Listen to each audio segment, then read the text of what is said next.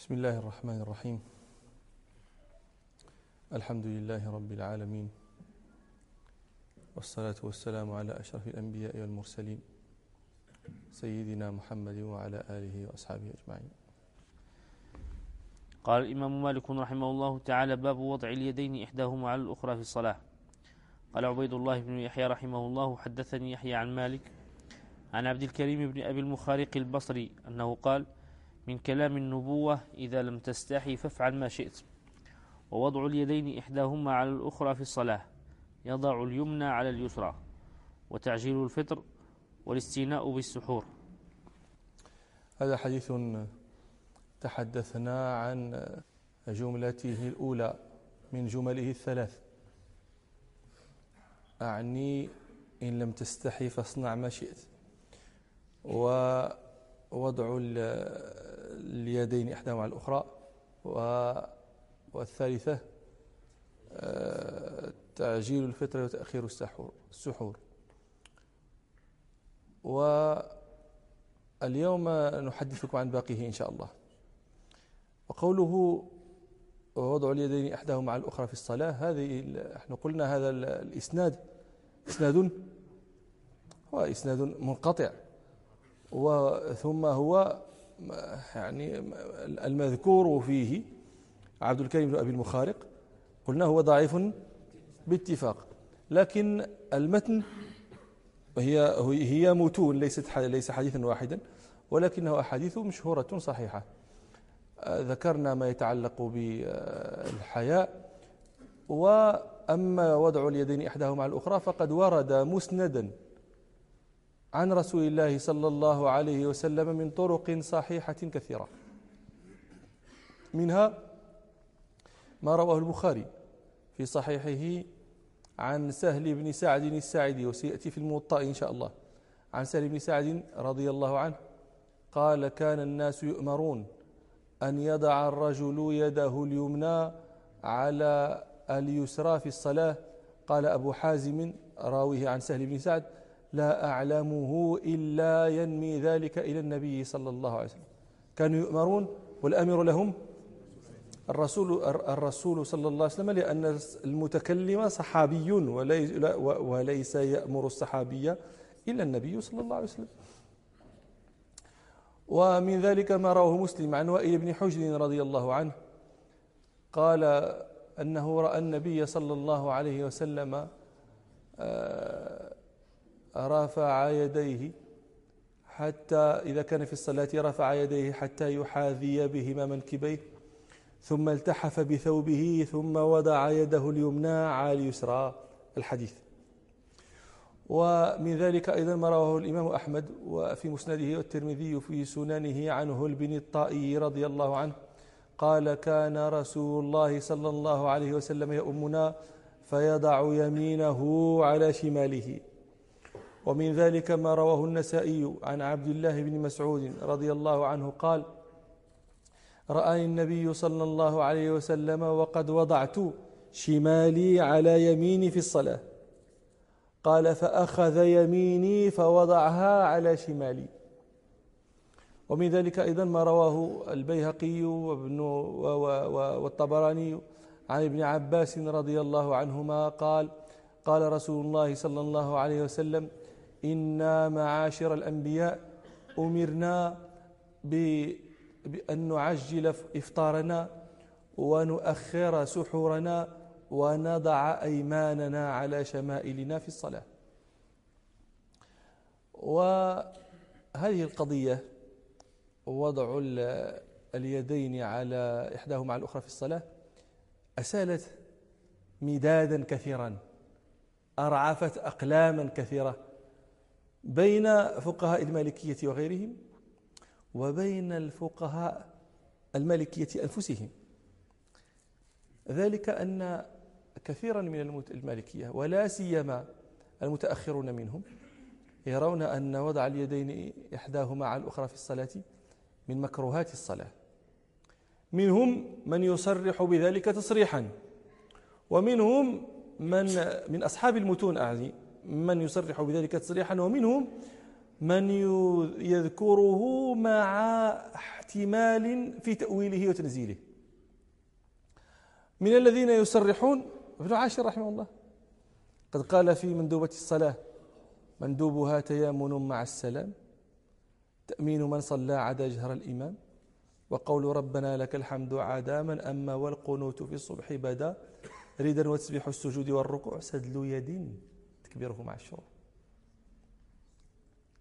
مندوبه تيامن مع السلام. يعني إذا قال السلام عليكم نحى بوجهه جهة اليمين قليلا تيامن مع السلام. تأمين من صلى قول آمين. عدا جهر الإمام. وقول ربنا لك الحمد. وقول تعبيد ربنا اللهم ربنا لك الحمد. هذا أيضا من المندوبات. عدا من من أما؟ الإمام لا يقولها. والقنوت في الصبح بدا. سيأتي الكلام عليه إن شاء الله.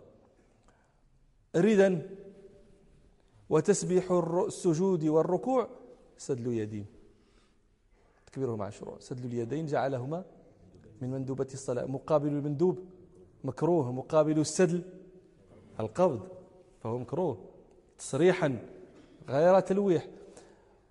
الشيخ خليل أيضا مما, مما ذكر السدل في المندوبات. لكن عطف عليه كلاما يفهم منه.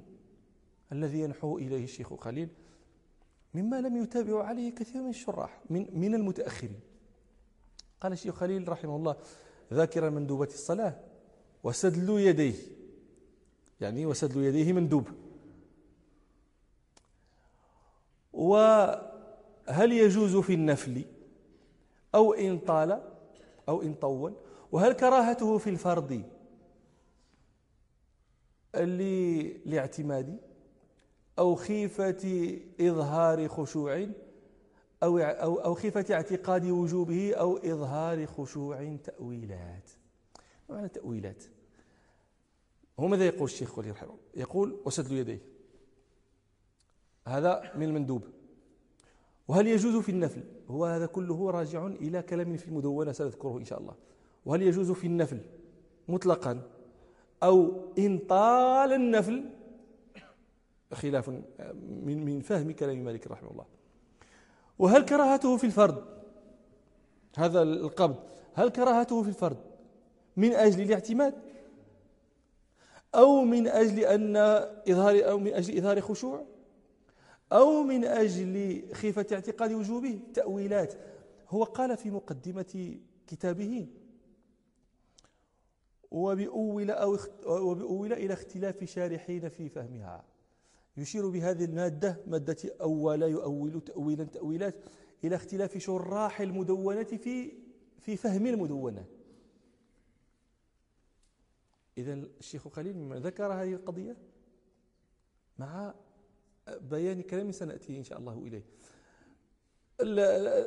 ظاهر الشيخ كلامه هو ما قال ما قاله الشراح يعني أن الفرض أن أن السدل سنة والقبض مكروه في الفرد والنفل مطلقا على المشهور. هذا المشهور من المذهب.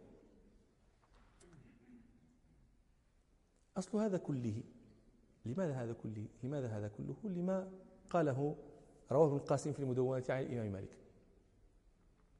لما ذكر وضع اليمنى على اليسرى في الصلاة قال مالك لا أعرف ذلك في الفريضة. وكان يكرهه. وأما في النوافل إذا طال القيام فلا بأس بذلك يعين به نفسه. هذا الكلام في المدونة عليه اعتمد آه، كثير من المالكية في اعتبار القبض مكروها والسدل. سنة. واستدل لهذا المشهور لهذا القول بدليل أثري ودليل أصلي. الدليل الأثري ما رواه أبو داود عن أبي حميد الساعدي رضي الله عنه في عشرة من أصحاب النبي صلى الله عليه وسلم أنه قال لهم إني أعلمكم بصلاة رسول الله صلى الله عليه وسلم. قالوا ولم فوالله ما كنت بأكثرنا له تبعا ولا أقدمنا له صحبة. قال بلى. قالوا فاعرض. يلا ورنا. فقال كان رسول الله صلى الله عليه وسلم إذا كان في الصلاة رفع يديه حتى يحاذي بهما منكبيه ثم يكبر حتى يقر كل عظم في موضعه. الحديث ما زال مستمرا لكن موضع الشاهد منه هذا.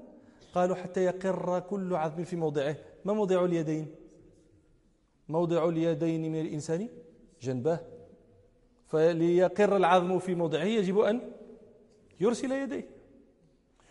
قالوا أيضا هذا الحديث لم يذكر فيه القبض ولو كان القبض من سنن الصلاة ومندوبتها لذكر فيه حيث لم يذكر فيبقى حتى يقر كل عظم في موضعه.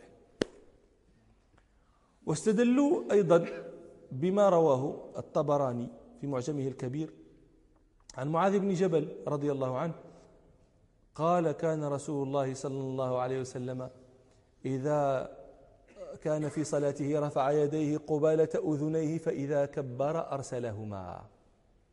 الحديث. هذا موضوع الشاهد. وأما الدليل الأصلي فدليلان. الأول سد الذريعة والثاني عمل أهل المدينة.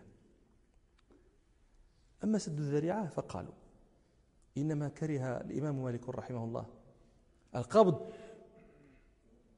لئلا يحسبه الجهال من فرائض الصلاة.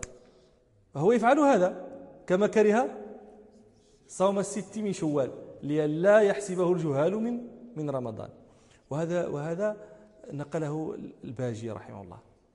قال ومن حمل قول مالك على هذه الهيئة على هذا الوضع فإنما اعتل لذلك لئلا يلحقه أهل الجهل والجفاء بأفعال الصلاة ال ال التي يتوقف عليها صحتها.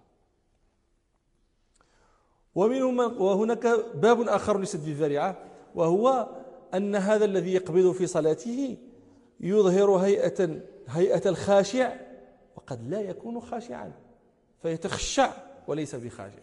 وهذا وهذا نقله الشيخ اللخمي اللخمي هذا من أحد أحد أئمة المالكية. هو يقول آه، فيظهر من الخشوع ما لا يضمره. طبعا هذا أيضا مكروه فلذلك كره القبض. وأما الدليل الأصلي الثاني فهو عمل أهل المدينة. وهذا ذكره بعض المتأخرين من شراح مختصر الشيخ خليل. منهم عليش الشيخ عليش المصري رحمه الله. لما ذكر التأويلات التي ذكرها الشيخ خليل. الشيخ خليل ماذا ذكر من التأويلات؟ قال وهل كراهته في الفرد عقلوا على هذا ونناقشوه وهل كراهته في الفرد للاعتماد. للاعتماد أو خيفة اعتقاد وجوب أو إظهار خشوع تأويلات. قال عليش؟ وبقي عليه من التأويلات مما لم يذكره لكراهة القبض عامل أهل المدينة من الصحابة والتابعين. الدال على نسخه وإن صح الحديث به. الآن الشيخ عليش وغيره من المالكية لا ينفون أن الأحاديث صحيحة في القبض لكن يقول جرى العمل في المدينة من الصحابة والتابعين بالسدل. وهذا دل على نسخ أحاديث القبض. فهمت الكلام؟ وقال الشيخ البديل والزاني رحمه الله صاحب المعيار الجديد هذا الرجل كانت يدور عليه الفتوى في وقته في في في فاس في المغرب. وهو من من الناس الذين عاشروا السلطان بولي حفيظ العلوي يعني كان في بداية القرن العشرين. قال الشيخ المدين والزاني رحمه الله الأحاديث هذه التي ذكرناها والتي تدل على أن النبي صلى الله عليه وسلم كان يقبض وأنه أمر بذلك قال هذه كلها منسوخة. ما الذي دل على أنها منسوخة؟ قال ودل على نسخها قول الإمام رضي الله عنه في المدونة في القبض لا أعرفه. وفسر هو مهدي الوزني الشيخ مهدي الوزني رحمه الله. فسر ما معنى معنى قول مالك لا أعرفه. قال أي لا أعرفه في عمل أهل المدينة. قال والذي يدل على نسخه أن الإمام رحمه الله قال هو روى حديث القبض في موطئه. ومنه من يده أخذه الشيخان في صحيحيهما. هذا الحديث الذي نستقبله إن شاء الله. بعد الحديث الذي يأتي بعد هذا كان الناس يؤمرون إلى آخره. هذا مالك يرويه وهو إسناد صحيح متصل لا شك فيه. ومن مالك يروي من طريق مالك يرويه الشيخان. قال الوزير والزني هذا يرويه مالك في موطئه ومن يده أخذه الشيخان في صحيحهما ومع ذلك قال في الأم أي في المدونة لا أعرفه. أي القبض. ما معنى لا أعرفه أي لم يجده لم يجد الناس يقبضون. هكذا يقول الشيخ المدينة والزني لا أعرفه في عمل أهل المدينة. فدل ذلك على أنه منسوخ. هذا مجمل الأدلة التي استدل بها لهذا القول. والواقع أنها كلها لا تنهض عند المناقشة. أما حديث أبي حميد الساعدي أن النبي صلى الله عليه وسلم كان آه، يكبر فيرفع يديه حتى يحاذي بهما آه، منكبيه ثم يكبر حتى يقر كل عظم في موضعه. محل الاستدلال هو هذا. حتى يقر كل عظم في موضعه. نحن نقول هذه الجملة ليس لها تعلق أصلا بهذه المسألة. إنما معناها جيء, جيء بها لبيان الاطمئنان في الصلاة. فهذه كقوله صلى الله عليه وسلم ثم اطمئن في في حديث المسيء صلاة المسيء صلاته ثم اطمئن حتى ثم اركع حتى تطمئن راكعة. ثم سجود حتى تطمئن ثم ارفع حتى تطمئن رافعة يعني إذا طمأن إذا إذا اطمأن فقد قر كل عظم في موضعه. مفهوم؟ إذا حتى يقر كل عظم في موضعه يعني حتى تطمئن. فلا قد هل إذا فعل هكذا واطمأن قر كل عظم في موضعه؟ نعم كيفاش لا نعم. أو اطمأن لكن هب أنه أرسل يديه من غير اطمئنان. أقر كل عظم في موضعه؟ لا. سدل. أو أرسل يديه. قال الله أكبر. وأرسل يديه. ثم قرأ الفاتحة بسرعة فركع. ثم رفع مرسل يديه بسرعة. يقر كل عظم في موضعه. أن له قرار. إذا القضية مرتبطة بالاطمئنان. هذه الوجه الأول من أوجه الجواب عن هذا الحديث. وهناك وجه آخر أيضا وهو أن يقال قولكم حتى يقر كل عظم في موضعه. ما موضع اليدين؟ ما موضع اليدين؟ قالوا موضع اليدين من الإنسان جنبه. أين هذا؟ أين؟ في الصلاة لا في غيرها؟ نحن نتحدث عن موضع اليدين في الصلاة. هل نقلت صلاة قط من رسول الله صلى الله عليه وسلم إلا ويداه صلى الله عليه وسلم؟ موضعهما إما على صدره أو على سرته أو على نحره بحسب الاختلاف بين الفقهاء والأحاديث الواردة في ذلك. ولكنه لم يرد قط أن موضع اليدين منه صلى الله عليه وسلم في الصلاة جنبه. إذا عندما يقال حتى يقر كل عظم في موضعه ما موضع اليدين؟ واحدة موضع اليدين في الصلاة هو هذا ثم قالوا لم يذكر القبض في حديث أبي حميد الساعدي. ياك.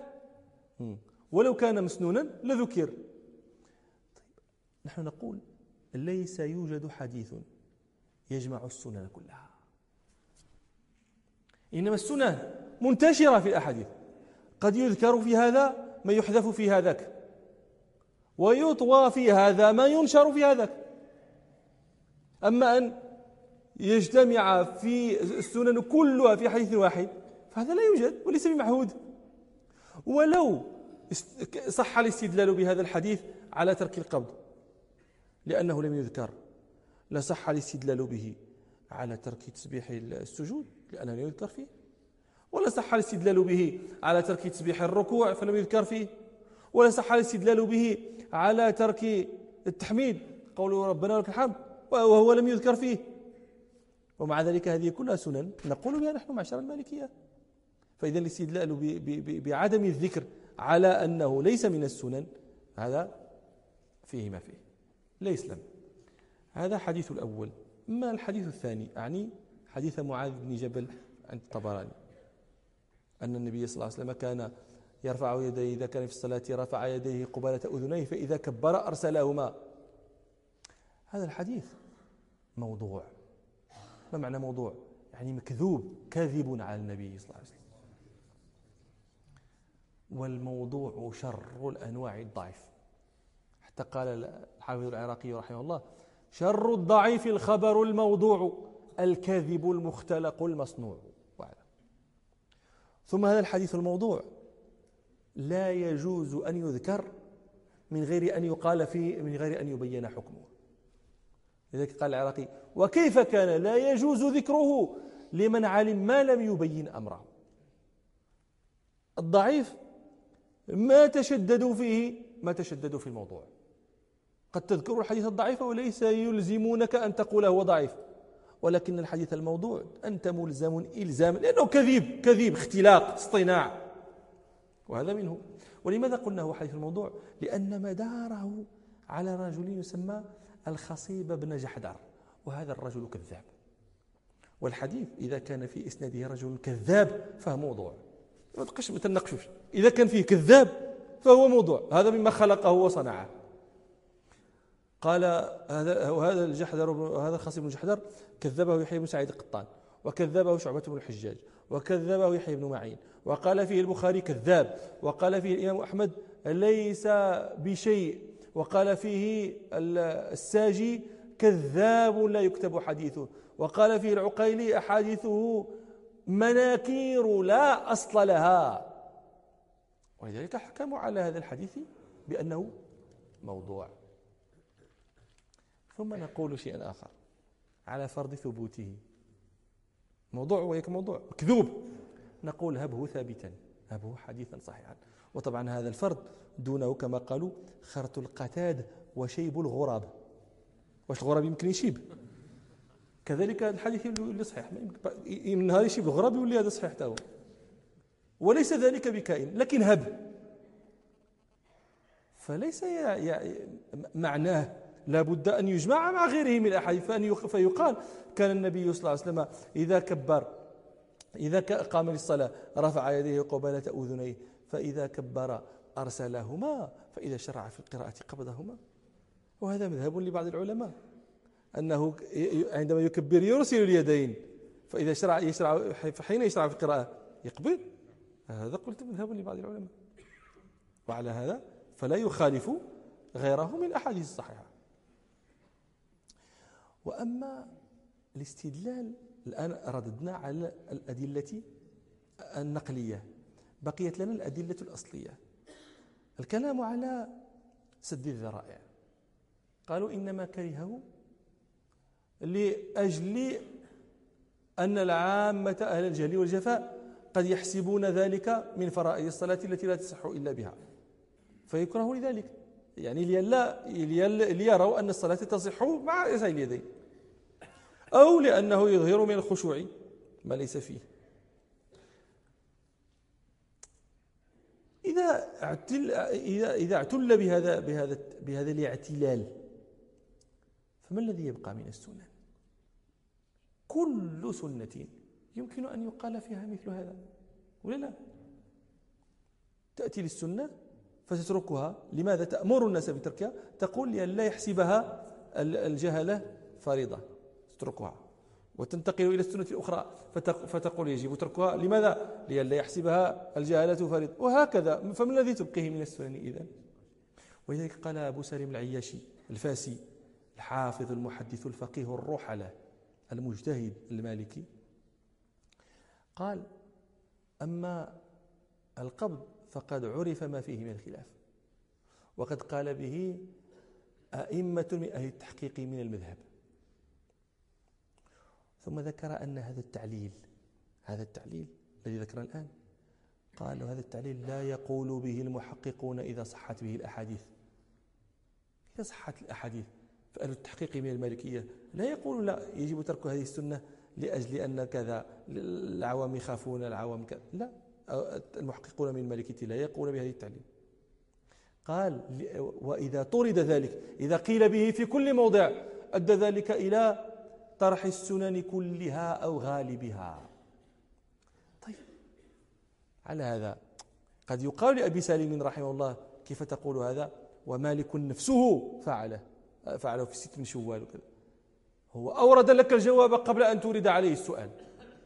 قال وإنما قال الإمام رضي الله عنه بهذا. يعني خشية أن يقول الناس أو أن يحسب الناس ذلك فرضا. إنما قال بهذا في مواضع قليلة. لعارض اقتضى ذلك في الوقت. كأن الإمام مالك رأى من حسب أن الستة من شوال. فرض. رآهم رآهم. ما, ما تخيلهم تخيلا. لا لعارض اقتضى ذلك. كأنه رأى أن بعض الناس حسب الستة من شوال من تمام رمضان. فحكم بهذا. فلا ينبغي يعني كلام أبي سالم لا ينبغي طرد هذه العلة في كل موضع لأن مالكا رحمه الله لم يطردها في كل موضع مع كل سنة. وإنما قال بذلك في مواضع قليلة ما قليلة ولعارض في الوقت. مفهوم الكلام؟ طيب. وأما عمل أهل المدينة هذا الدليل الأصلي الثاني عمل أهل المدينة. فهم قالوا جرى العمل عند الصحابة والتابعين بترك القبض نقول لهم أين هذا؟ أين النقل بهذا؟ من حكى هذا عن أهل إنما يحكيه المتأخرون من أصحاب من الفروعيين من المالكية. عندما يذكر شيء لا طريق له إلا النقل فإننا نقول أين هذا النقل؟ نحن لا نعلمهم يخترقون الزمن ويذهبون إلى المدينة في الصدر الأول وينقلون. أين النقل بهذا؟ قالوا أين النقل عن شيوخ الإمام مالك من أهل المدينة؟ وقد عدوا له تسعمائة شيخ. أين النقل عنهم أين النقل عن شيوخ شيوخ مالك من الصحابة؟ وما منهم من أحد إلا وقوله حجة في بابه. وليس يوجد النقل عنهم بهذا. فأين؟ كيف ولذلك نحن نقول لا لم يجري العمل عند أهل المدينة بترك القبض و... واستحباب السدل والإرسال. لا. وإنما الذي قاله المتأخرون. ثم الشيخ خليل رحمه الله مما يبين لكم, لكم أن عمل أهل المدينة لم يجري بالسدل. ما الذي ذكره من تأويلات؟ ذكر ثلاث تأويلات الاعتماد خيفة اعتقاد الوجوه إظهار خشوع. أرأيتم لو وجدت هذه العلة؟ لو كانت موجودة عمل أهل المدينة أكان يتركها الشيخ خليل؟ ويعتل بعين أخرى. وهل يقوى يعني العلل العقلية مهما قويت مهما رجحت مهما توطدت حتى لا يمكن ردها؟ أتقوى قوة عمي أهل المدينة؟ وهو في حكم الحديث المتواتر. ما لم يذكره. لماذا لم يذكره؟ لم يثبت عنده. ولو ذكره لقدمه على على التأويل كلها. وهيك قال الشيخ الدردير رحمه الله لما تكلم على على هذا الموضوع في شرحه للشيخ خليل. قال ولم يذكر الشيخ خليل عمل أهل المدينة. كأنه يقول لم يثبت عنده.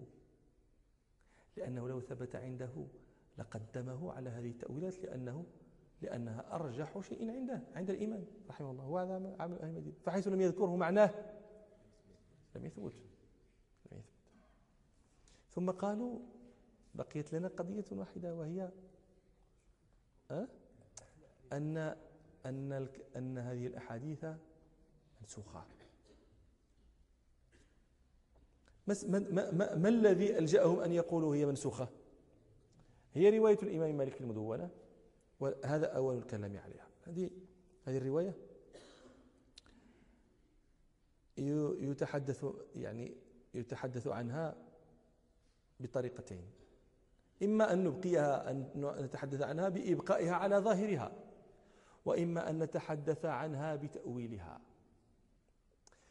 أما الحديث عنها بإبقائها على ظاهرها فنقول ما ما ظاهرها ما الذي يعني هذا ظاهرها معناها القريب ما الذي يفهم؟ أن القبض مكروه لا يعرفه مالك كما قال المتأخرون من المالكية. وقال لا أعرف ذلك في الفريضة. يعني هذا؟ لا أعرف ذلك في الفريضة وكان يكرهه.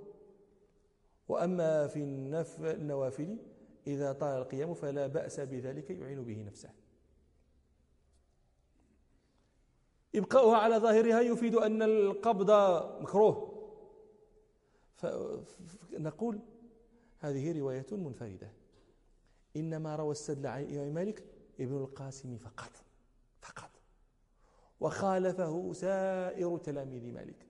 كلهم يروي عنه القبض ولا يروي السدل إلا إلا ابن القاسم فقط. وخالفه مطرف وابن الماجيشون وأشهب وابن وهب وابن نافع وابن زياد والواقدي وسائر التلاميذ يخالفونه.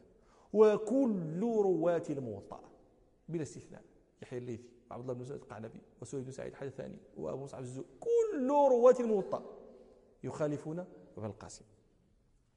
فعلى إبقاء هذا نقول هي رواية منفردة خالف الثقة فيها من هم أوثق منه. فتطرح. وهذا كان يصرح به كثير من أئمة المالكية حتى قال ابن عربي رحمه الله لا أترك كتابا درسه مالك أربعين سنة. اللي هو الموطأ لرواية رجل لا ندري أحفظ أم نسي اللي هو القاسم. لكن هذا ال هذا ال هذا المسلك لا تميل النفس إليه. لماذا؟ لجلالة ابن القاسم رحمه الله. عبد الرحمن بن القاسم العتقي مخالفته غير هينة. نعم انفرد هو بهذه الرواية لكنه ثقة جبل حافظ ورع أجمع الناس على الثناء عليه وجلالته. فطرح كلامه ونبذه بالعراء لا تميل النفس إليه. وإن خالف من, من خالف مما ذكرت لكم. فالذي يبقى هو الكلام عليها بتأويلها. هم أولها تأويلات. هي هذه التي ذكر الشيخ خليل منهم من قال إنما كره مالك القبض إذا كان بنية إظهار التخشع يعني يجي هذا تدرون تلك النكتة التي يحكيها المغاربة ذلك الرجل الذي دخل المسجد وبدأ يصلي ركعتين. والناس جالسون ينتظرون الصلاة وده هو يصلي ركعتين. فصلى صلاة حسنة بطمأنينة فأعجب الحاضرين الذين ينظرون إليه يرمقونه بأبصارهم. فبدأوا يثنون على صلاته وهو يسمع. يثنون على صلاته انظروا كذا كذا. فالتفت إليهم وقال ثم أنا صائم. ما هذا؟ وهذا إظهار إظهار خشوع لا يضمره.